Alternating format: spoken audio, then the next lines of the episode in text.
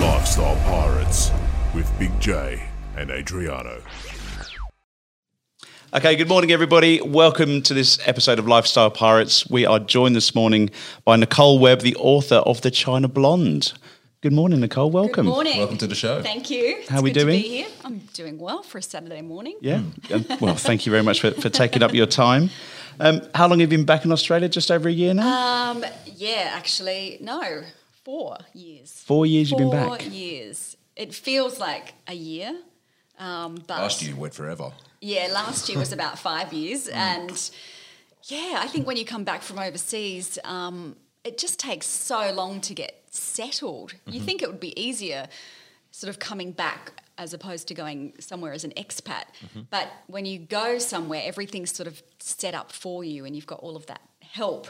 Whereas when you come home, it's like you're just kind of left in the lurch. So you know you've got to get Medicare cards and check your driver's license is up to date. Do you even have bank accounts that operate anymore? You know, um, and all that stuff. And then they want an address, and you're like, well, I don't live anywhere at the moment. I'm in an Airbnb, and it's just it goes on forever. And we were buying a house and selling an apartment, and James had his new job and trying to get Ava into school, and I feel like that was two years Yeah. just to get that set. And then, you know, then you catch up with everyone, and that takes about two years. I still haven't caught up with some people, you know? Well, Still for, for those of you that haven't caught up with, we got her first. Okay. Yeah, exactly right. So you've been actually Sorry. you've been fairly transient. I mean, you're originally from New Zealand. Yes, um, born in New Zealand, in Auckland, and we came across the ditch in uh, 1989. So I was a teenager, not giving away my age, but um, I was kicking and screaming. I didn't really want to come, you know, when you're in that age, 16, and, you know, you don't want to leave all your friends. But um, the sunshine and the surf was beckoning us. So um, we, yeah, came with mum and dad, and my grandparents were here and never looked back. You know, when you say you're going to go somewhere for two years and Yeah. it turns out to be, you know, 22 or something. Yep. So, yeah. And so, what, what brought you over in the first place? I think mum and dad just came, and um, back then, I think this was more seen as the land of opportunity. Okay. You know, Australia was a lot cheaper back then than New Zealand, and even, you know, um, there were just more opportunities. Yeah. And the climate, I think, you know, in New Zealand, it's a bit wet and Cold windy. and- yeah. So it just seemed, you know, Surfers Paradise was like, wow, Yeah. it's a place to be. Yeah. That's- so is So- Australia home? Yeah. Yeah? Yeah, I think so. Yeah, for sure. I mean, I, I'd still have that New Zealand, but yeah, I mean, I've lived here longer than I ever lived in New Zealand. Yeah, that's You know, fair. I love New Zealand and I'll always Do you hear be- that, New Zealand? I've got a bit of a, you know, attachment and I've still got family there. Um, but this is home. This is what I know. Are you conflicted in the rugby matches? Yeah. I always feel myself as soon as the haka comes on, I'm like, yeah, Yeah, that's I'm a. Kiwi, yeah. You know, but I probably know more about the Aussie team, so yeah. Excellent. And you you did you've done most of your career as, as a journo. You you kind of fell into Sky News and were a yeah, reporter. well, How did that come of- about? Well, I didn't really fall into it. I wanted to be a journalist from you know since I was at high school. I mean, I really wanted to go to Hollywood, but they told me I couldn't act or sing, so that was off the cards. so she's like, "Don't you, you know? What about a journalist?" And I'm like, "Oh yeah." And you know, I'd always had admired the TV sort of presenters.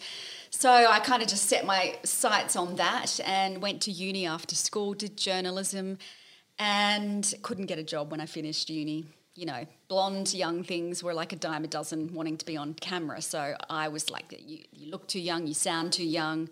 Just we need men, boys. Uh, so I did a lot of work experience for free, and you know, made coffee and that, and then. I got offered a job in sales in a radio station uh, in Rockhampton up in Queensland. So I'd been up there for university. So I went back and did that. They plonked the phone book in front of me and said, here's your client list, go from there. So, you know. Um, so I did that for a couple of years and I still wanted to be a journalist. Got offered a job by the local TV station. Thought, well, that's TV, step in the right direction Yeah. went across to that. Um, that was a lot harder. Um, just still wasn't happy and decided, okay, I, I really need to pursue this whole journalism thing. And I got the guy that used to make the ads to make me a little show reel.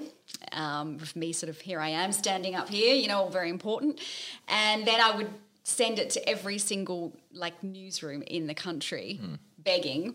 And then in my lunch hours when I was in sales, I would drive to the car, this sort of lone car park, and sit there and ring all these news directors and say, "Hey, have you got a job?" And they'd be like, "No, no, but keep trying." And then I decided I'd have, you know, that calling wasn't enough. I needed to drive around the country. I was 22 and stop at all of these newsrooms. Yeah. So I started in Rockhampton, and my parents had moved to Melbourne. So I decided to quit my job and move down there and give myself a year to become a journalist. So here I was off in my little maroon Mitsubishi, driving from Rocky to Melbourne, which was, you know, that's how many hours? It's a big 20, distance. 30 hours. Um, and I just stopped at all these little country towns and had made appointments with the news directors, went in. Here I was, this blonde thing with this big long hair and lavender suit, and I'd be like, you know, can I have a job? And quite intimidating for me. But um, nothing was got happening, and I went to Melbourne, ended up doing customer service in ANZ Bank on the phones. You know, can I help you? What's your bank details? And then I think uh, I gave myself a year, and the year almost ended. And a news director from Newcastle rang me and said, "You are the perfect example of persistence pays off. Would you like a journalism job in Tamworth, New South Wales, at NBN Television?" I was like, "Yes, please." Yeah. And off I went from Melbourne, drove up there, and so it began. Excellent. Well, Well, Tamworth, what's the nightlife like? It's all happening. Uh, there's a there's a lot of pubs. There's a pub on every corner. Yeah, yeah. So uh, country music festival. Yeah. it was pretty good. I was there for two years. But you know those small towns, you kind of love it for the first couple of years because you just everyone knows everyone and Mm-hmm. everyone's always at the same pub and it was good fun. But then you get to the point where you're like, okay, I can't really even go to the supermarket without bumping into someone. So it's time to go.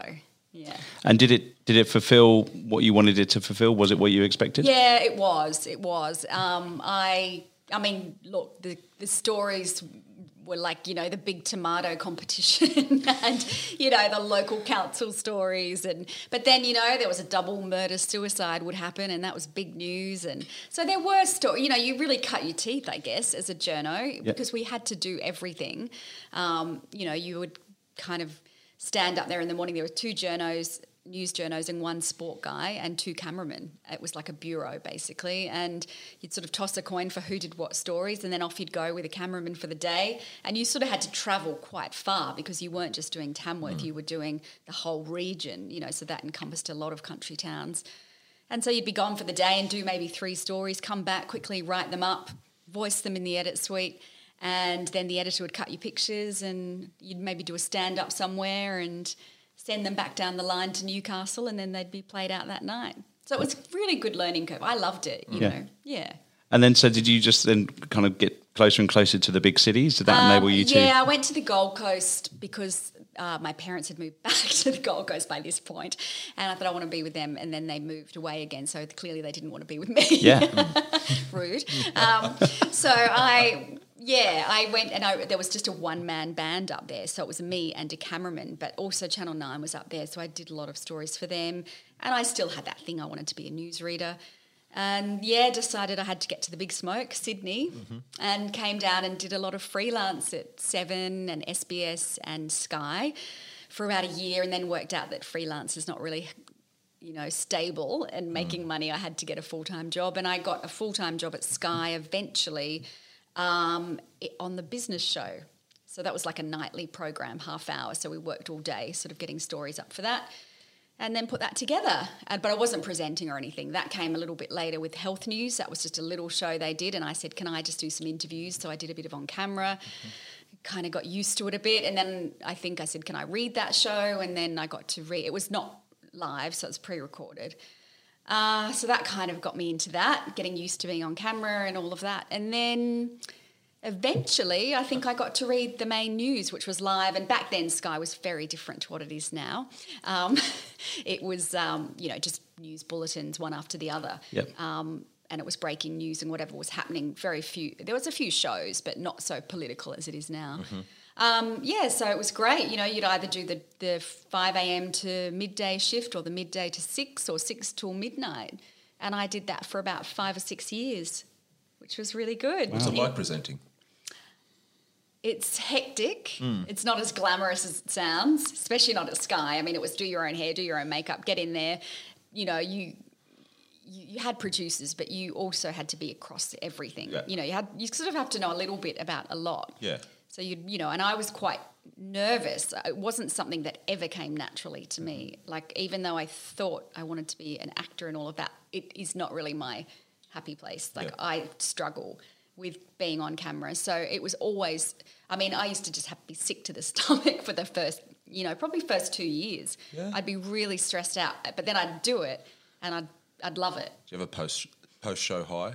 Yeah, Yeah. absolutely. And I would think I've done it. That's so great. You know, I love doing it, but I was so nervous, like until probably the last couple of years, and then it just becomes like riding a bike, and you know that you can do it. You know, if something technical happens and the cameras stop or the auto cue would frequently just drop out, and you've just got to make sure you can. But I don't know if I'd be able to do it now because I need glasses. So I'd be like, can I see what's on? You know, um, and I love the live breaking stuff, but that was kind of it was scary, you know, Mm. like the, the Black Saturday bushfires or the Mumbai terror attacks back then. And, you know, you're just having things thrown at you. There's no preparation. It's just like, you know, next up we've got a phono with a phone interview with, um, you know, the fire brigade chief head down in Victoria or someone, you know, someone who's just lost their house. You know, you're going Yeah. to them. There's no questions. You just make it up on the run sort of thing. And that would just go on and on when there was live news stories Yeah. because you're just wanting, you know, whoever you can to pressure. talk to. So it's but it was often there were two of us doing it, so you have that camaraderie Mm-hmm. with that person beside you. I had John Gatfield for a long time, um, and learnt a lot. Um, yeah, so and it was fun. It was exciting. Um, and but then there were days when it was just so repetitive, where you do six news bulletins and you read the same story every single bulletin, Yeah. so that you just almost can read it with your eyes closed and nothing's happening. Yeah. Or you know you'd read till midnight and you'd be like, oh my god, you know I like the night shifts because I'm a night person. Yeah. The morning shifts, you'd feel like a drag queen. You get all dressed up and you're there at 5 a.m. and it's like, here I am, you know. Just, Wide, having to be wide awake as oh, well. oh my God, yeah, I struggled. I struggled. But yeah, so it was good fun. And I also read the news, from, I forgot, for New Zealand, because I am from New Zealand, they needed someone to fill in. We did the prime news back then out of the Sky News studios, and they wanted someone from New Zealand to fill in on the weekend. So I had to put my accent back on. Seriously, Brilliant. put my accent Can back you turn on. it back? Can you turn it on? Yeah, I can. Oh, that's when I'm tired, when I'm bit, had a few drinks, or Yeah. when I'm angry, like it just I can't help it. Just Oh, when you're out. angry. Yeah, it's kind of just like your native tongue. It Yeah, just yeah. comes out, and I'm like, oh my god. I must admit, if I Awkward. get if I get shouted at by my wife, then the the, the proper Queenslander comes out. Does Like, it? Yeah. the proper Queenslander in a big way. Um, before we get talking about your book, I'm kind of here keen to hear your thoughts around um, the kind of news now, and, and I guess the the quality, the the kind of integrity, and, and the content now.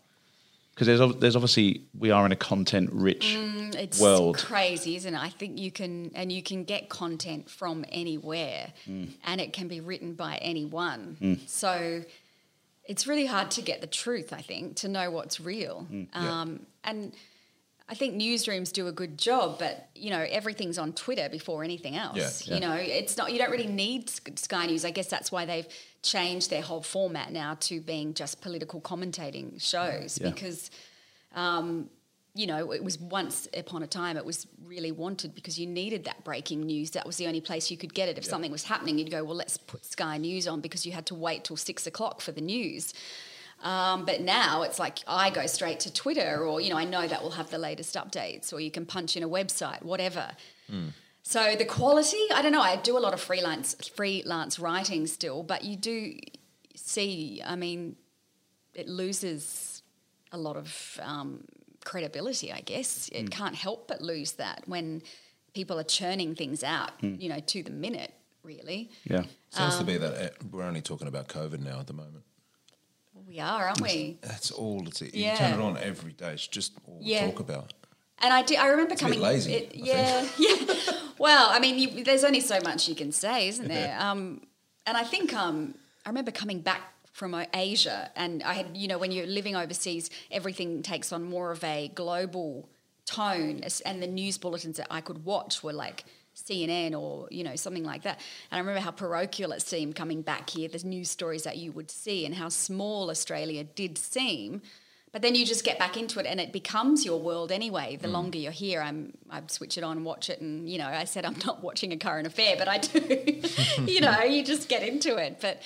Yeah, Mum would always say, you know, did you hear about such and such? And I had no idea what was happening in Australian politics Yep. when I came back Yeah. because I just was away from it all, and you get out of that zone. But yeah, it's different. Yeah. Okay. So someone that's you, you sound like you've been very persistent in your career. You've kind of driven the, the, the journalism side. You've you've made your way. What Mm. took you to, to Hong Kong? Yeah, so I um, met James, my husband, on a blind date. So I had been in relationships for a decade or so, and they weren't probably the best relationships for me.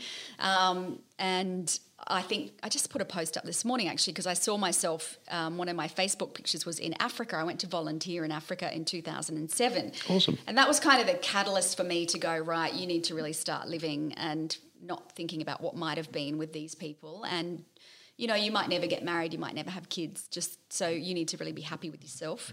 Um, so that's when I decided to do that and go overseas. And ironically, I went on this blind date and met James um, just before I went to Africa. And Here in Australia? yeah, Because he's, English. he's a Pom, isn't he? Yeah. So I, I like him already. yeah. he came along. I remember I went to Balmain. We were meeting at this pub, and I was just like, oh my God, what am I doing? Why am I doing this? I'm never, ever doing this again. It's too nerve wracking, you know, skull. Glass of shardy or whatever sit there waiting waiting it's raining i'm like oh and then he came along and he was just normal Yeah. just a nice guy and i was like wow normal that's good that's a good start and i told him i could have one drink you know because i had a funeral the next day which he thought i was making it up but i actually did it was a, a friend You already from- worked on your exit strategy. yeah, it's like. I'm out. but I ended up having dinner next door, so he can't have been too bad. And um, but I still was like, yeah, that was he was really nice. But I'm off to Africa. See ya. Yeah. And then I came back six weeks later, and he was still really nice, and he sort of left these nice messages, and I just kept thinking, you know, one date, and I cut it off there. But he just, you know, he just persisted, I guess, and, and he remained nice. And um, yeah, eleven months later, we he proposed. Still nice. Still nice. yeah, he's a good guy. 13 years later. Um, so, and he's in hotels, as you know, and they like you to move along and keep progressing a lot in hotels. And he'd said that to me first up about moving overseas, and I just straight out said no. I said I kind of, I felt like I was 35, I'd done my time. I'd missed out on that overseas sort of working life, I thought. Yeah. Um, and I had, you know, I'd worked hard to get to where I was, and I was a career girl. Um, but then this job came up in Hong Kong, and it was probably a year later, and I just had was chatting to mum, and she said, "You should just do it. You know, you get one chance at life. You know." And I was pretty bit bored at work anyway. I was on the night shift, and I probably lost a bit of my ambition and my mojo, and I just said to him, "You should put your hat in the ring for that job." And he's like, "What?" And I'm like, "Yeah." And he's like, "Oh, okay." So he did, and he got it. Yeah.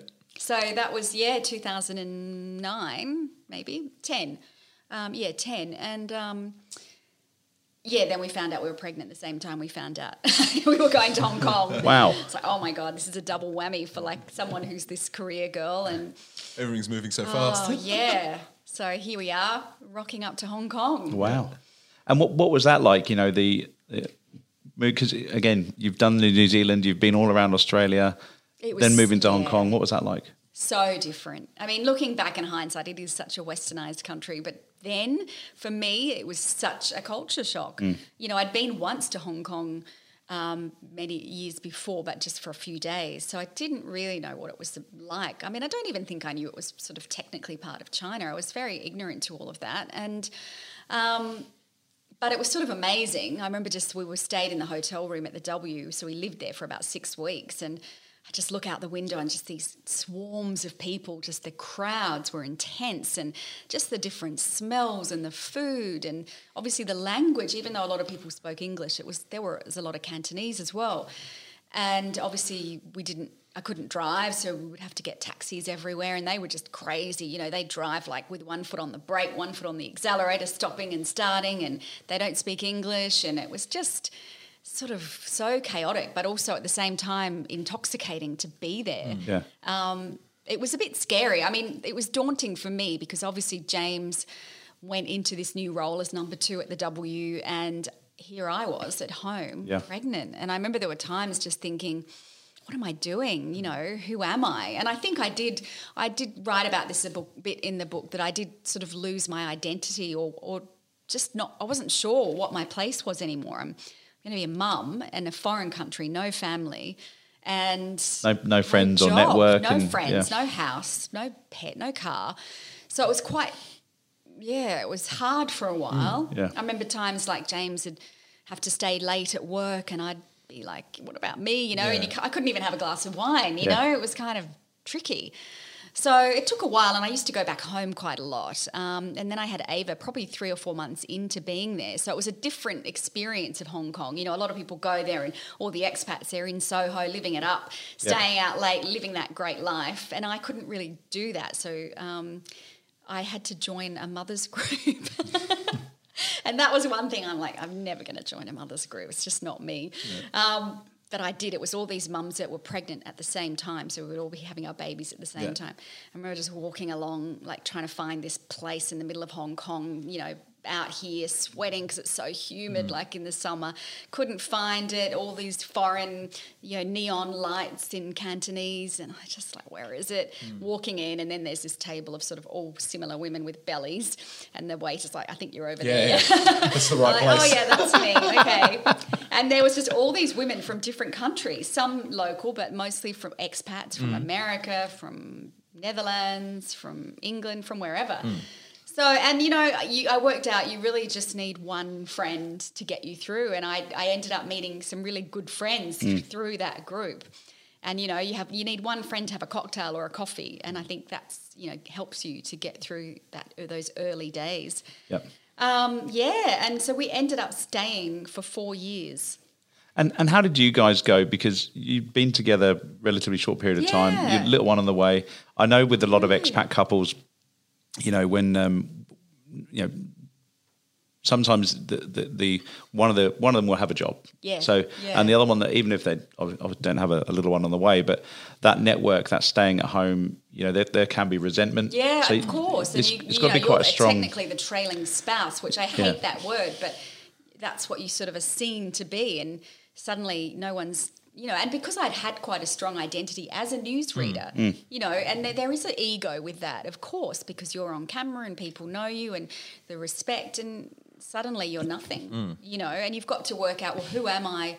Without that auto cue and the hairspray and all of that, you know, what am I? You know, and it took a long time to work out what I was capable of. And yeah, there were times when I would, James and I would argue. We probably had the worst arguments then hmm. we've ever had because I was so I would get resentful, you know, and he was kind of lost and didn't really know what to do because I'd pushed for that move, but at the same time, Yeah. it's like you know. So I really had, but you know, you have to be on the same page, and we always have communicated and talked, and we always made sure we felt the same way the whole way through. And I think that's what got us through, and also just having a sense of humour. Mm. Yeah. That's the biggest thing. Just having being able to laugh, you know, or you cry. Yeah. so that's kind of what got us through, I think. And eventually, I remember a friend in Hong Kong said, you know, she knew me from earlier days, and she said, "You're not just a newsreader. You've got like 20 years of media experience mm. under your belt." So I had to really think, oh, okay, so that's like producing and writing and communication mm-hmm. and tra- media training and all of that. So I had to really pare it back, I guess, to what it took to become that newsreader. Mm-hmm. And what you forget what those skills are. You just Yep. think, well, I just sit here and I know how to read the auto cue and I know how to research and I know how to talk and interview people. And you forget what it took to become that mm. person.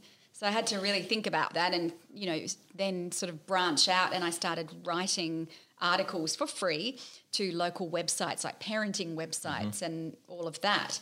Um, and then someone said, Oh, would you like to do an MC gig? And they assumed because I had been a newsreader, I could MC. I'm like, Oh, sure. had no idea what I was doing. But Ava was nine weeks old, so I thought, okay, I've got to do. I knew I had to do it, just do something for me. So I had to find this evening dress, and I was probably about two or three sizes bigger, which was a bit weird. And breastfeeding and breast pads in, and off I went to this thing. Leave Ava with a babysitter. Actually, her grandparents were out from England, so I left her with them. Probably the first time I'd done that. And off I went, and then I'm up on stage, and suddenly I'm having to MC this event and read out all these awards, um, which was really nerve wracking. It was like going back to reading the news the first time. I was kind of really stressed about it, but I must have done okay because um, they asked me back for like 10 years. And this Perfect. last year was the only year I haven't been because of COVID. Yeah. Yeah. Even when I, we moved to China and then we moved back to Australia, and I was like, there's no way they're going to get me back now.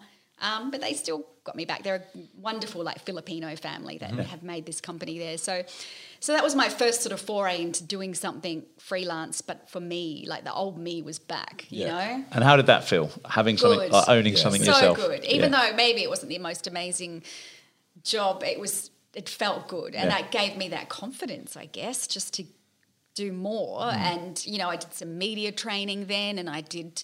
Um, what else did I do? Some just presenting some business, you know, for big companies, some of their show reels and stuff like that. So it all kind of started coming together. But I mean, I couldn't do a lot, obviously, because I had Ava and, and she did, never slept. so I was basically tired 24 7 for four years.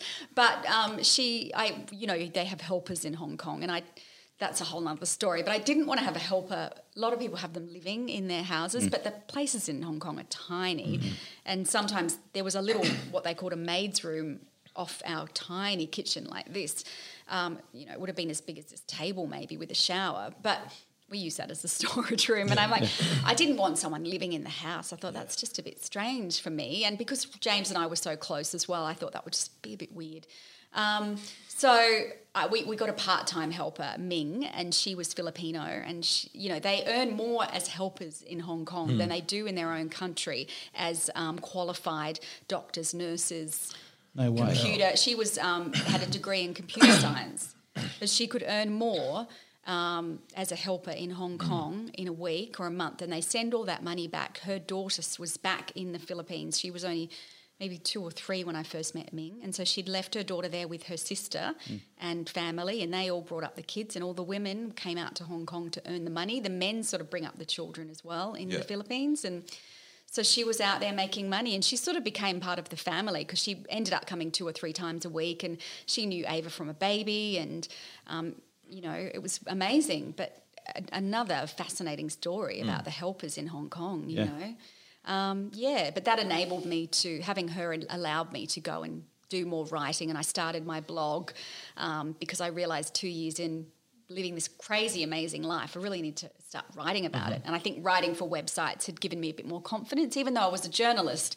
I'd never really written long form things like that, just short, you know, a news story is what, why, when, how, who, where kind of thing. Yep. So it was very different. Um, but it, and I probably would never have done that in Australia either because you kind of pigeonholed into what you Yeah. are. You know, you're a newsreader. That's what you do. You don't be writing stories or things. You know. Yeah, yeah. So I had the confidence in another country to be someone that I wanted to be. Yeah. Yeah. Kind of reinventing yourself. Hmm. So tell us about your blog.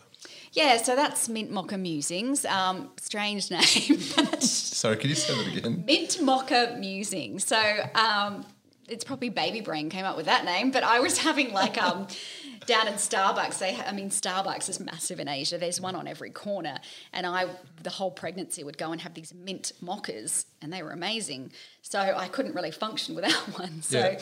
that's the name. Mint Mocha Musings was the began. fuel, the fuel, yeah. yeah. So I just started writing about life in Hong Kong, Mm-hmm. you know, and just different. It kind of wanted to be uh, educationally entertaining. Yeah. So kind of teach people a bit about what it was like, but also be a bit funny about it and, and fun, you know.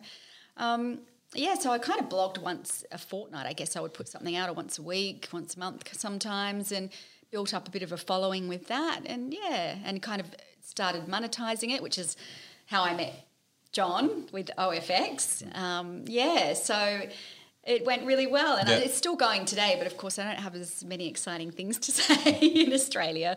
But I, I, you know, I probably could. I should write more, but I've just obviously been caught up with the book and stuff. Mm-hmm. But yeah, it's still. It's. I think I've written over. no, two or three hundred posts, Yeah, maybe wow. five hundred. I don't know. There's a lot of stuff about Hong Kong and China and being an expat and reinventing yourself and being a mum and all of that stuff. Yeah.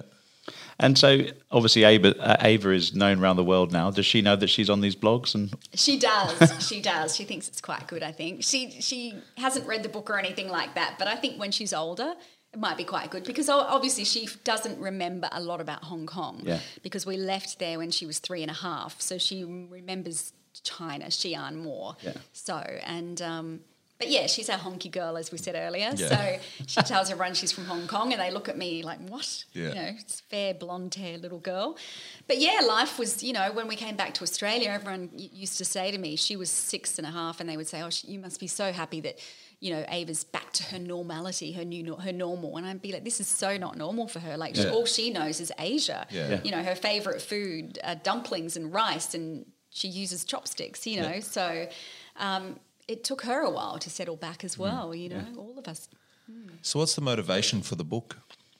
What was the motivation? Probably the same as writing a blog. I probably always wanted to write a book, and I think all journos think we've got a book in us. it's a bit cliche, but um, I wanted to write a book, and I knew the minute we stepped on Chinese soil that Yeah. that would be the book because it was mm-hmm. so different and unusual, and you know, I knew there was a story to tell. So the minute I got there, really, I started just researching and writing bits Yeah. and pieces. I didn't had no clue how to write a book. I just would write these long blog posts really Yeah. in the hope of somehow making it into a book one day. Mm-hmm. So that's how it all started. Yeah. Why the China blonde? The name Yeah. Because someone else thought it up and it sounded really good. I had, you know, I had lots of names going on in my head, but none really connected with me. And it wasn't until I was in Australia and I'd been doing all these writing courses and I had a writers group and we'd meet once a fortnight and critique each other's work. And um, one of the ladies there said she was writing a bit about China, but from a different angle. Her mum was born there, so or lived there when she was young. So she had some chapters called Shanghai Rose and something else, and she said, "Oh, yours would have to be China Blonde, wouldn't it?" I was like, "Yeah, Yeah. That's That- brilliant. that's it." Great. And you know, you. even the publishers that rejected me always said they liked the name. So Yeah. I'm like, there you go. Yeah. I read this um, little excerpt in the AFR, and Oh, you were yeah. talking about learning the language. Um, and one of the first things you learned was "Don't touch her." Yeah. Yeah. Do you want to walk us through that? I thought that was quite funny. Oh, Yeah, well, that was we need to unpack that. Oh yeah, yeah. Because we, um, so we got the job in Xi'an because ja- we James needed to get his first general manager role because he was number two at the W. So we kind of knew we had to leave Hong Kong, even though we really weren't ready and we loved it and we could have stayed there forever. The time was coming, so we kind of he put his hand up for lots of jobs all over the place. You know, there was Seoul, Bangkok. Um, India, Thai, you know, Thailand, Malaysia, all of these places, but they would sort of come up and then some, he would get down to the last two or the hotel would suddenly be put back a couple of years. That just didn't happen, but China kept coming up because I think that year they were building 80 hotels just under the Starwood umbrella. It was phenomenal. So we kind of knew China wasn't going anywhere, but we were trying to avoid it for a while. and we got offered a job in Wuhan Yeah. um, we went up there because you have to make a decision really quickly in hotels. They're like, "Can you tell us by Monday? It's Friday." And we'd be like, "Shit, how? What?" Whoa. So Wuhan, and we knew nothing about Wuhan. I don't think the world knew anything about Wuhan back definitely then. do now. Yep. so I said, we've got to go. Well, James said we should go for the weekend. So we flew up. I think it was only an hour or two from Hong Kong. But, you know, that hour or two, there's a huge difference. You know, it's like crossing the Great Divide from Hong Kong into the mainland. Yeah. Suddenly there's no English. Suddenly all the signs have just the characters. No, because in Hong Kong they would often have English, English, yeah.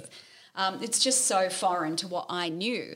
Um, even though I had been to China, I'd been to Shanghai, and that was pretty crazy compared to Hong Kong. Um, this was another level. And so we sort of spent the weekend there, and the hotel was beautiful. It was a Westin. And, But I remember we just sort of our hearts sank because, I mean, looking back, it was probably no different to Xi'an, but it just seemed you know, there was pollution that day, and that sort of reached to the ground, this big grey sort of cloud hanging over. Um, there were no Westerners in sight. Um, just very different. No, That's intimidating. it was very intimidating, and I, we just said, "Look, I don't think we're ready." So we said no, but we were very aware that we were reaching our the bottom of all our nose, and we had to say yes to something. And Xi'an came up one day, and I remember googling it and thinking, "Well, it looks quite attractive as far as Chinese cities go. There were lots of red lanterns and really old beautiful architecture because it used to be the capital of China um, for 13 dynasties back in the day. So I just said to James, we've got to do it. You know, it's now or never. Yeah. We're just going to keep going round in circles and they're going to get sick of you and you have to get this GM role under Yeah. your belt. So let's just go. And I was selfishly thinking, well, it might be a good book, you know.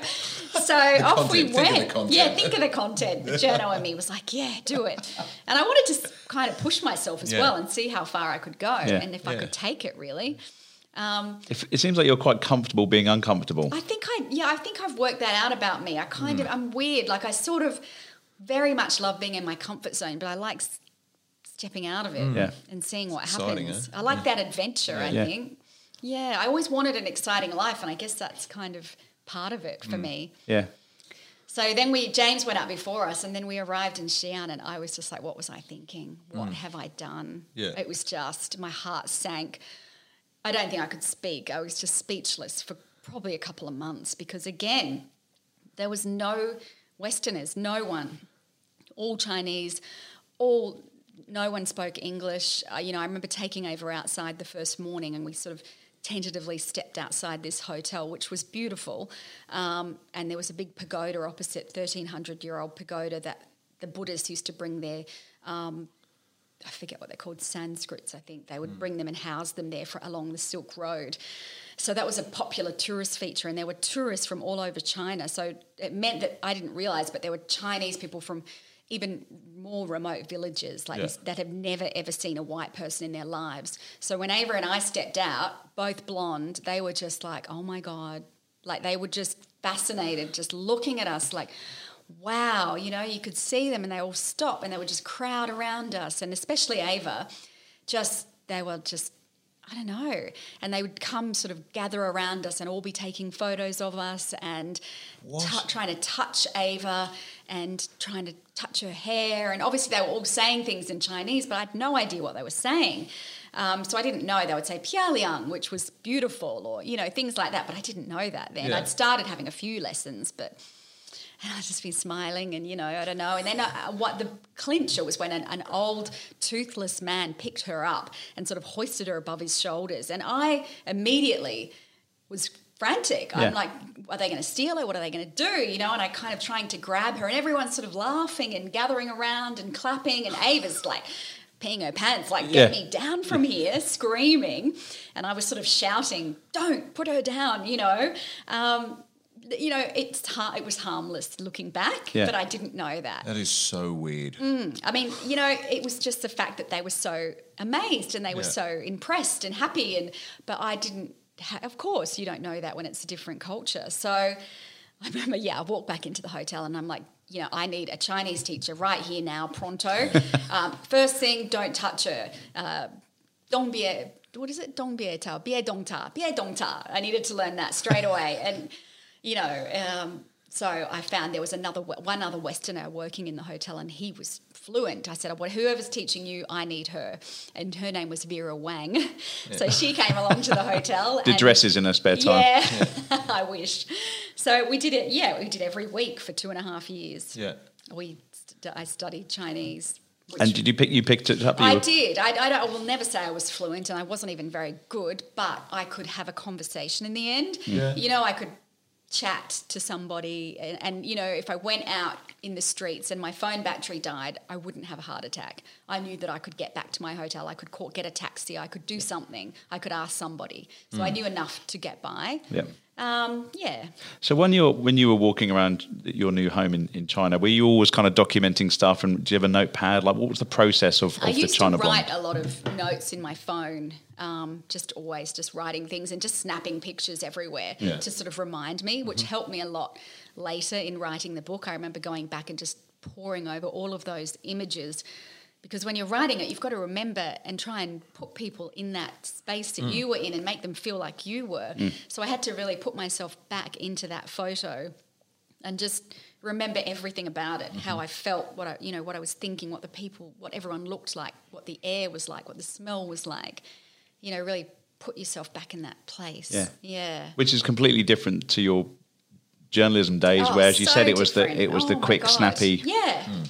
You know you write to pictures and Yeah. that's how you do it you know you have a look at what your pictures are and you write a few words to it and you know, it's the facts, the Yeah. bare facts, and that's it. Um, so this had to be so much colour and creativity, and so it took quite a while to learn how to do that. So, what were some of the other kind of cultural nuances about living in? Were there any kind of preconceptions about living in China that you thought, oh, this is this is on point, or this isn't what I thought yeah, it I would be? Or think I wanted to, from the very start, I wanted to find out what the real Chinese people were like because, and sort of tell their story a bit too, Mm-hmm. because I think we all just hear on the news all the time about the the economies, like the second biggest economy in the world. They're this powerhouse. They're a force to be reckoned with. You know, they're going to take over the world. And now, of course, with COVID, it's all about what's China like and who are these people. And whenever we would see them, they were, you know, if you see them coming out in their tour groups, there was always bad things written about them because they're you know they, they're used to it's survival of the fittest over there. You know most people live in poverty even though they're one of the they have the most um, number of rich people in the world there's a huge you know there's what is it 1.4 billion people. And so many of them are living just below the poverty line. So you know you'll see a ferrari parked next to a three-wheeler bicycle with a you know four people on the back of Yeah. it and and they and they're just starting to have a middle class. When I was there, that was just coming in. So suddenly they had all this new money, and they really didn't know what to do with it because the, most of the time China had been so busy trying to build this country up from the ground and bring people out of poverty that there was never much guidance on behavior or anything like that. I mean, the greeting that people used to use was chilama, have you eaten? And that was how, because, you know, a lot of them hadn't. So that was, I wanted to really dig deep into that. And I interviewed so many Chinese with a translator most of the time just to see how they felt about China as well, because we always hear about the Communist Party as well and, you know, censorship and all of that. And that's all very real. Um, but most Chinese people really don't care about that. They don't. They don't talk about politics like we do in the West. They don't sit around over dinner and talk about what Scott Morrison's doing or Gladys, and you know, Yeah. um, because they're just happy that the government's put a roof over their heads. Um, they don't. You know, they might seem like they are brainwashed, and potentially they are from very young because that's all. You know, education is huge, and it's all about the Chinese they're just so patriotic because they are taught to be and they don't think otherwise. Um, so it's quite fascinating to just hear how they feel about it. You know, when you point out censorship, a lot of times for me, the TV would cut to black. You know, if we're watching CNN and a story came up about Hong Kong, for example, they've got bureau censorship that would just cut that off so that you don't see that. But you would, and of course, all the papers are painted um, in favour of the Communist Party always how good a job they're doing and what they've done. You know, there's never a bad, you know, word against them. Yeah. But they don't really care about that. You know, you ask them. I mean, of course, the new younger generations are beginning to, and that's coming through. But those older generations, or from 30, 35 and upwards. You know, they're just happy to have a roof over their heads and be making money and have their family. And they're like, oh, we know we've got censorship, but, you know, it is what it is. And, you know, you have censorship in different ways in the Yeah. West. Um, they're like, look at democracy and Donald Trump, you know, for example. So they don't see that democracy is something they, def, you know, desperately want Yeah. after seeing that. Um, so yeah, I tried to kind of paint that picture in the book and talk about, you know, I interviewed some Chi- a Chinese man that had been in the war and World War II, and you know, and young Chinese people. And my hairdresser was a young Chinese bloke, and he was just hilarious. And you know, we became really good friends as much as you can with someone that doesn't speak your language very well. and you see, I used to go every week for a blow dry, and it was kind of the highlight, you know, because I the first time I went, it was awful, and you know, I couldn't get my hair coloured there or anything because they'd never coloured a blonde woman's hair. Yeah. So they did do it, but it was kind of orange. So I, um, it was just kind of one of those love hate things. I'd go mm. there, but we eventually got to work each other out, and sense of humour Yeah. kind of came through, even though we couldn't really speak to each other properly. Mm-hmm.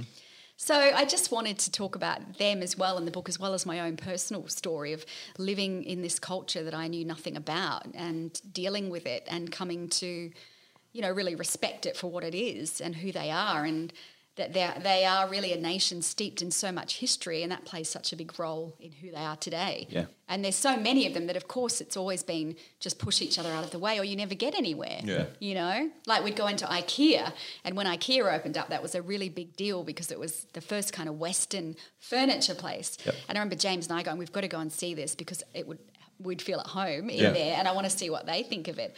And we walked in, and they were just everywhere, like sleeping on the beds, sitting in the big comfy chairs. They were one. We walked past one of like those an amusement park. Yeah, it was like a theme park and a day out for them. You know, they um, there was like a table with tags hanging off it and the chairs, and a couple of girls had sat down and they bought their own lunch. They were just having lunch at the table.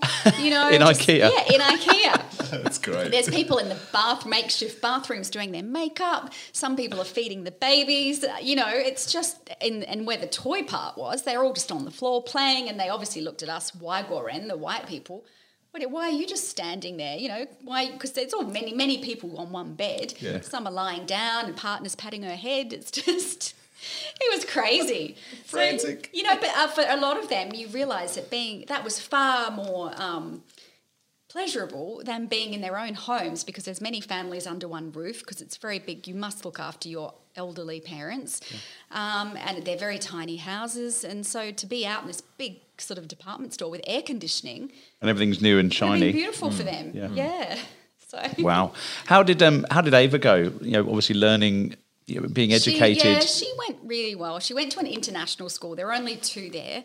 Um, when I say international, in the loosest sense of the word, because it had mostly South Koreans, because uh, the Samsung factory and a lot of those big fat Boeing and all of that were there in Xi'an. So Xi'an was a city of nine million, but it still felt like it was the 70s, you know, like you'd gone back in time a lot. Yeah. Um, you know, people smoking everywhere and out inside, outside, and just like going back in time. But um, nine million people, but still just a handful of expats, but a lot of South Koreans for those big factories that were there. Um, and so there was a lot of uh, South Koreans at her school, a few Chinese, but you could only go there if you had a green card as a Chinese local. Um, I didn't want to put her into local school just purely because I thought that would be too much immersion because there would be no English at all. And I thought about it, but then also they just have such a different way of doing education. You know, it's from very early in the morning till very late at night. They have a rest in the middle of the day and they do homework for several hours a night as young as five. So it's cutthroat. You know, their, their whole life is geared towards education and getting into university and then getting a job um, and then getting married, you know. So, but it's all about that. Um, so she went to this international school, and there were a few Western kids there, and that's how I met most of my friends with the teachers that had come to teach at the school. Um, and for she was three and a half, and they wanted her to go five days a week, even so, nine to three. But I used to pick her up at lunchtime because I thought that's just too much. So I pick her up for about six months to a year. And then I started going a bit longer, and that's when I sort of met other parents picking up their Yeah. kids and stuff. Um, but we would have to do like an hour and a half drive with a chauffeur to school. It sounds all glamorous. It was in a limousine, beautiful, um, but it was kind of the Chinese way. You know that he that there were four hotel drivers. We didn't have our own. We just had whoever one of the hotel drivers Yeah. was free, and they would wait for us at twenty to eight each morning. You know, rain. Snow, pollution, whatever it was, and um, it was just mayhem. We'd do this hour and a half drive through this traffic that was just bumper to bumper, every car going every which way. You know, there's no lanes, there's no um, indicators. It's just the horn to sort of say you're coming. So it's just this deafening sound that you just need a Panadol when you get to the end. It's constant horns. Um, it's just weaving in and out, beep, beep, beep. Bicycles, big buses barging their way through, and you just get to school, be like, oh my god, I made it. And then you'd get out and you couldn't even cross the road. There's no school zones or anything with 40 k's. It's like cars just flying by. So the lovely driver would get out and sort of stop the traffic like Superman for Ava to cross with me. Oh, and they sort of became good friends, some of them as well, you know, mm. even again, couldn't speak English, but there was that unspoken, Yeah. they would look after us. Yeah. And there was one that, you know, I noticed he started getting to know some of the other drivers at the school because I'd come out and he would be having a cigarette out the back on the, you know, but it was just hilarious. I remember bringing Ava out, I'd pick her up and we'd walk out and he'd be snoozing. They'd always be sleeping wherever mm. they could.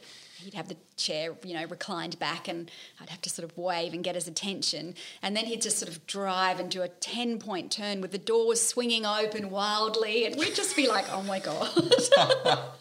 Here he is, get in. and it was just funny. You just have to laugh. And it was fun, but I would spend most of my day two hours getting there and back and then two hours to pick her up, Yeah. you know? Wow, that's a big portion of the day. Mm-hmm.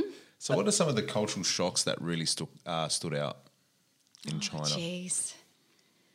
it's just things like that, I guess, that you just, you know, just the language barrier and the food was always, you know, it, it, the food is different in each sort of province in China, which I didn't realize. So the food in Hong Kong is very different to the sort of Chinese food that you would get in mm. Xi'an. And they each have their sort of unique things. Like in Xi'an, it was like these big noodles that are really thick and Yeah. and everything's oily and spicy and yeah so and i it's just very different you know it's like whole i'm all right no whole whole birds with heads on them and Yeah. claws and you know they eat everything Is the Chinese food over there, or I suppose just food there, um, very different to the Chinese food? Oh, here? yeah. yeah. Yeah. Is our food like completely? it's ridiculous here. Yeah. It is. It's just like the sweet and sour sauce and the honey chicken. Yeah, Yeah, you know, it's nice, but it's nothing like that. Yeah. It's nothing like that at all. I mean, I love. often thought that, I love the. Cantonese food in Hong. Kong. That's a lot of dim sum and things like that, Oh, which are favourite. really tasty. But they didn't really have that in Xi'an. It was more just. Mm, I, I'd have to show you a picture, but it's just it was really. Presentation wasn't I didn't eat a lot of it, and we were. I mean, I was privileged, of course. I lived in the hotel, and we could order room service, so I could get some things like I could get salmon because they would order it in. Um, I mean, they used to think we ate the weirdest things. I'm sure. Always, I would ring up on room service, and they'd go uh, broccoli, salwin yu, which was salmon, and rice. And I'd be like, "Yep." They knew that's what I ordered every time. and um, So yeah, no hamburger joints. there was one that opened up in the end.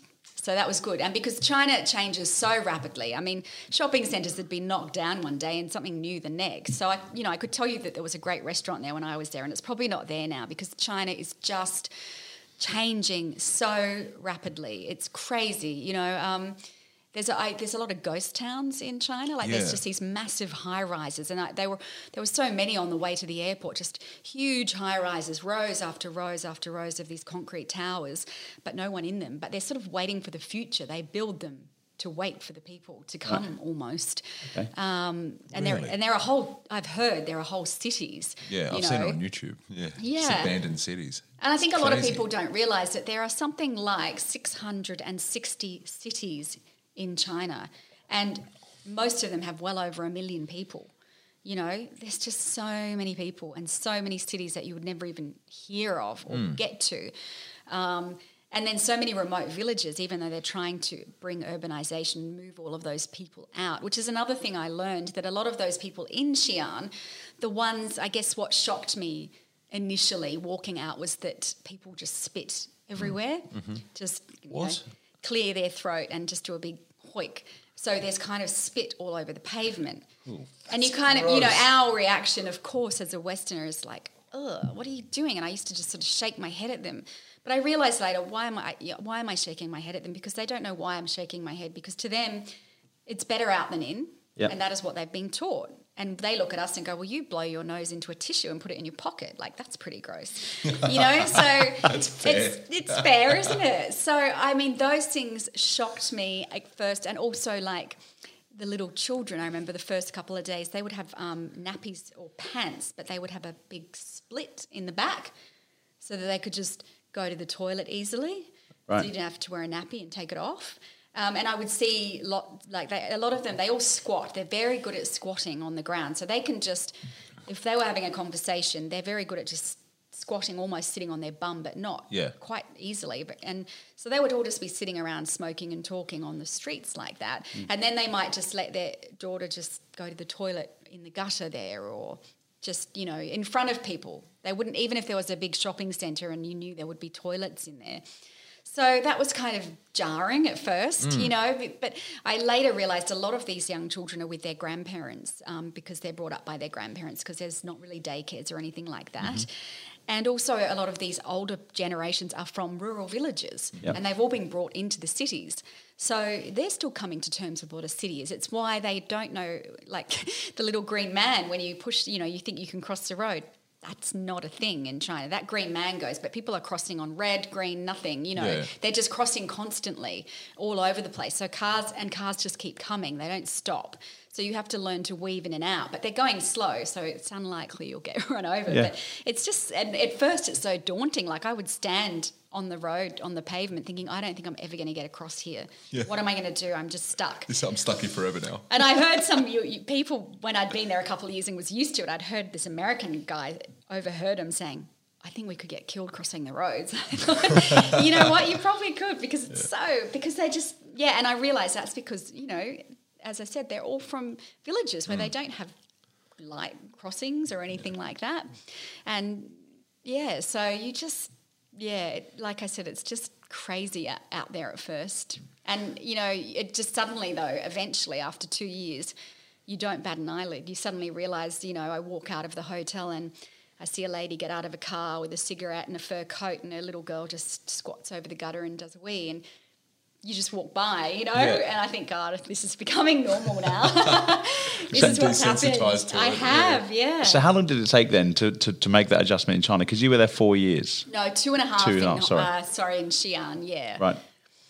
I think uh, maybe 18 months. I don't know. Right. The last year, I really felt like I was kind of hitting my stride. Yeah, you yeah. know, I guess language wise, I had a good group of friends that I'd Yeah. met. Um, we felt comfortable going outside. You didn't feel like kind of intimidated and scared, you Yeah. know, you would just, and it was always very safe there as well. Like you could walk past a group of men, and I would feel quite intimidated in Sydney, and Mm. they, you know, they just walk past. They're just, it's quite safe Yeah. to kind of roam the streets on your own. Um, some people might disagree, and I think it depends where you are and you know that sort of thing. But in Xi'an, it was at the time. Um, but yeah, I think about eighteen months in, I just kind of felt okay. I mean, we still had to sort of escape every few months, and we would go to Malaysia or just somewhere for a few weeks just to get away from it.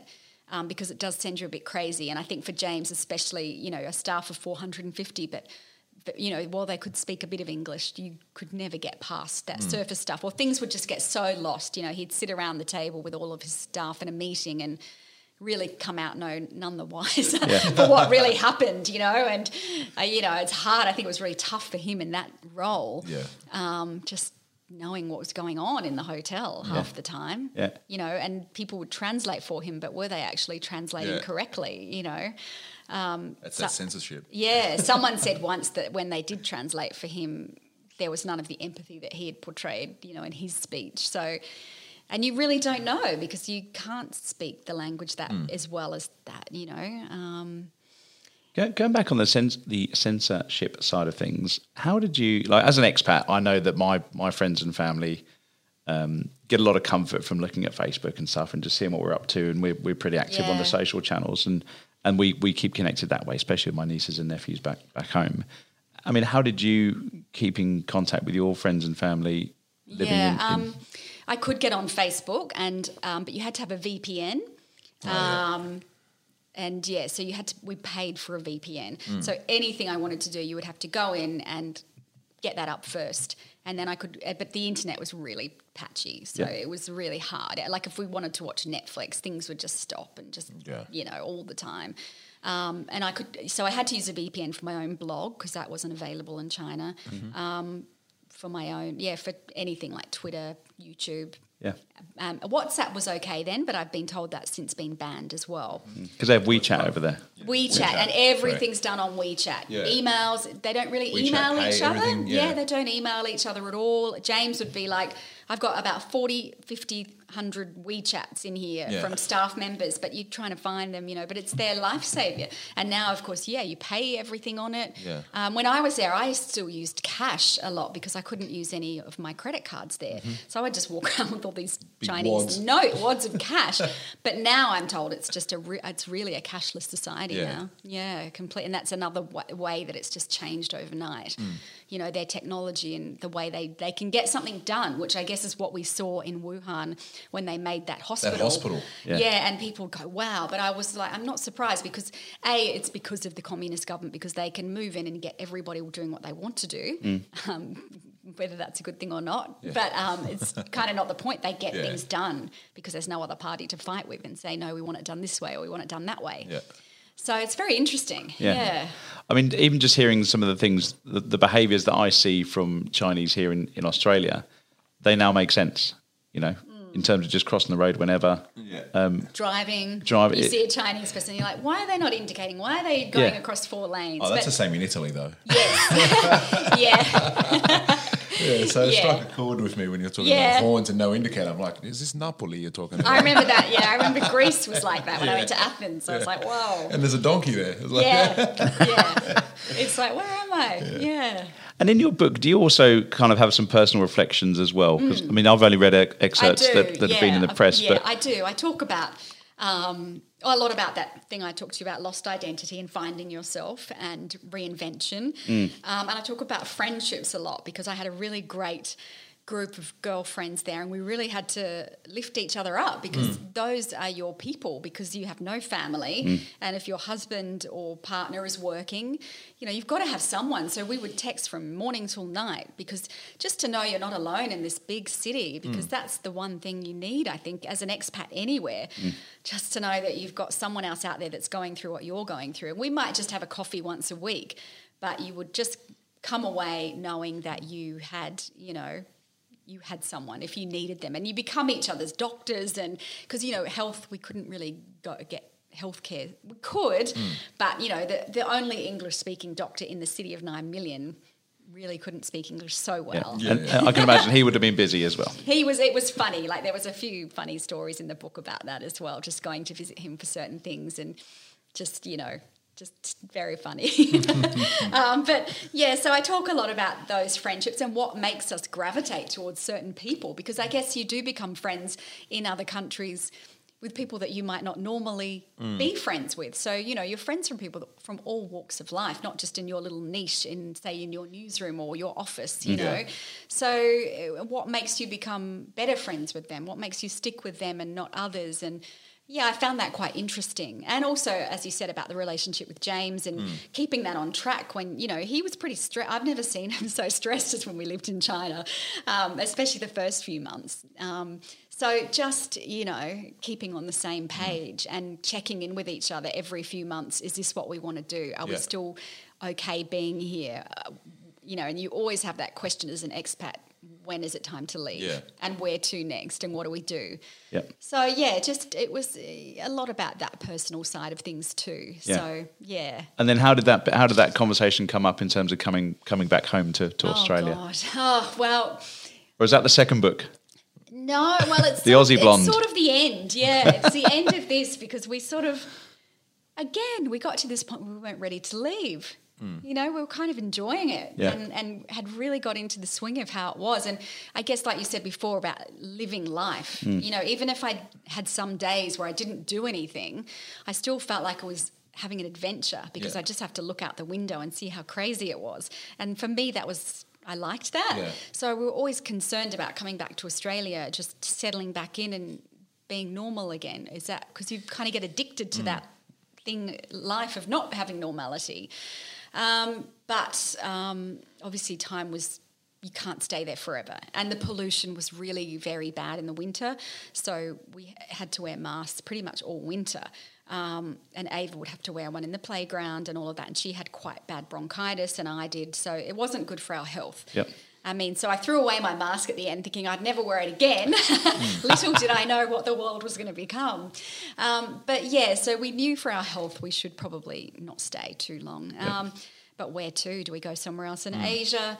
Um, I probably could have. We both probably could have actually. Yeah. But we also knew Ava was growing up and her grandparents were here. One set's in England, one's here. We needed, she should, probably should be near some of them at least. Yeah. Um, so, and then we kind of humming and hiring still. And then a job came up in Sydney. And of course, Sydney was our home, and it's hard to get back into Sydney. Yeah. We could have ended up anywhere um, in Australia. So, I, we kind of just didn't know what to do. And in the end, we thought we've just got to take it and see what happens. Happy with the decision? Yeah, very happy. I mean, we've obviously settled back in, and it, it is so much easier. You come back, and it's like, oh my god, I can just go to the doctor or the hairdresser or the supermarket. I don't have to get my phone out and have psych myself up before I go out the door. And for Ava, I mean, she's loving it and loves school and has settled in. I mean, it took a while when she first got back.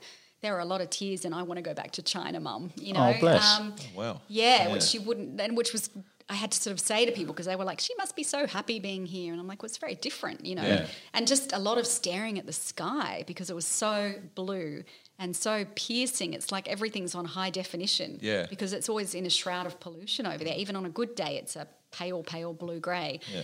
So um, it's been great. Um, will we go overseas again? I think we probably will because Mm. I think there's still that in us, that Mm-hmm. there's more to do. But of course, that all depends what comes up, schools, all of that sort of thing. But never say never. Mm. Yeah. yeah. So how are you keeping yourself busy now then? Well, I've kept busy the last few years doing the book. Yep. I've done a lot of freelance, um, you know, a bit of emceeing, a bit of writing, articles, and all that sort of thing. And then the book has taken so much time. Just oh, writing a book is not easy. You think you can just, you know, you've got to write it, then you've got to get it edited a gazillion times, and you know, then you've got to find a publisher, and that's not easy as well. And then it's a very brutal industry. Um, so you've got to really be persistent and stick Yeah. with it. And then, of course, once it finally comes out, once you've done everything, you've got to promote it and do all of that. But now I'm also writing a second book, um, but that's fiction. Okay. Um, based in Hong Kong. Yeah. Um, so Can you tell us a bit about it? yeah, I don't know really yet, but it's going to be contemporary Yeah, yeah. women's fiction, but Yeah. Kind of a, you know friendships and that those themes that I really like. Um, so I've just started that. So Yeah. I've, yeah, I've got to get into that, and I'll you know be doing a lot of keynote talks and things about living a life less ordinary and reinventing yourself, and um, you know doing. What you really want to do in Yeah. life and stepping out of your comfort zone, that you can do it at any age, really um, it's possible and, and just you know that I've, I've realized as you said earlier i must be quite a persistent person. I've realized through all of this getting the book done that possibly i am.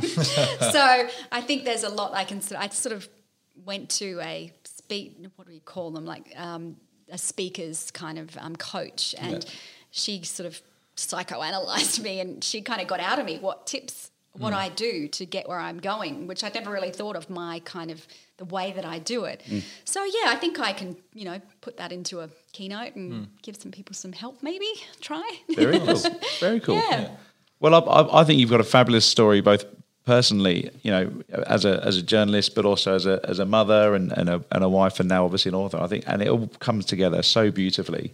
Um, I love the fact that you you kind of speak about reinventing yourself. You know, mid mid mid thirties as well, and you know, you you're living your dream as a journo, and 40s, can keep Yeah. going. Mid 50s, who knows? but I, but I just I love that because I think some people one they pigeonhole themselves and, and two they are scared to try new things Yeah. or they they live a life of um of, of other people's expectation Yes. Yeah. um and and it's actually okay to just move overseas it's okay to try different things it's okay to Well, if it doesn't work, my mum always was great with this. She'd always say, if it doesn't work, you can come home. yeah hmm. If you don't like it or the job doesn't work out, you can always quit. You know, nothing's forever. Yeah, Yeah. exactly. So that's sort of what I had in mind when I went to Hong Kong. And I did. I made Sky News was amazing and kept my job open for a year. Yeah. So I thought, well, I can always go back. Yeah. You know, and then two years in, I thought we'd probably go back. But you don't know what's going to happen, you hmm. know, and you might just love it. yeah So there you go yeah. you might just love it and Nicole did love it um, we're going to wrap up with my question that I like to ask Oh, you've What's got a you've got a table booked for four people you Oh, can invite no. three guests for dinner who would they be and why and they can be How many guests? You're allowed three guests. Three. So you're going to have dinner with with three other people. Who would they be and why? Um, Reese Witherspoon, um, because I, I like her as an actress, and I like the what she. Um, I like the movies that she's made, and she now has her own production company, and she has her own Sunshine Book Club. So she does a lot of amazing books. So I'd love to, and I've seen her interviewed, and I'd love to. I just she's so tenacious, and she's accomplished so much. I'd just like to hear her, her personal story Yeah. either Barack or Michelle Obama because they're incredible. Mm-hmm. And I've read Michelle's book and I loved it. So how could you not want to sit next to one of them over dinner? Absolutely. Third person, I don't know. I have to think about that. I don't know. James. Yeah, I was thinking when you said that, maybe James, because I need someone there to talk about it later, and you know, download what we did. You just hear what they said. You know, Oprah would be good. Yeah. Um, yeah. Have you seen the Michelle Obama doco on Netflix? Yes. That's- yeah, yeah. really good. And now Barack's book's out, so I'd like to read that too. There you go. Fascinating. Well, on books, how can people get hold of your book? Where can they buy it? You can get that on my website um, if you would like a signed copy. So that's NicoleWebOnline.com. Yeah. Booktopia is selling it, and all good bookstores. Oh, and Amazon has ebooks and hopefully a paperback soon. Awesome. Nice. Um, and we'll include a link in the in the bio to the podcast as well. Nicole, thank you for coming on, Thank telling you. your story. Thank you Amazing. both for um, having look, me. Look forward to hearing a few of your keynotes. Excellent. Thank Thank, you. you. Awesome.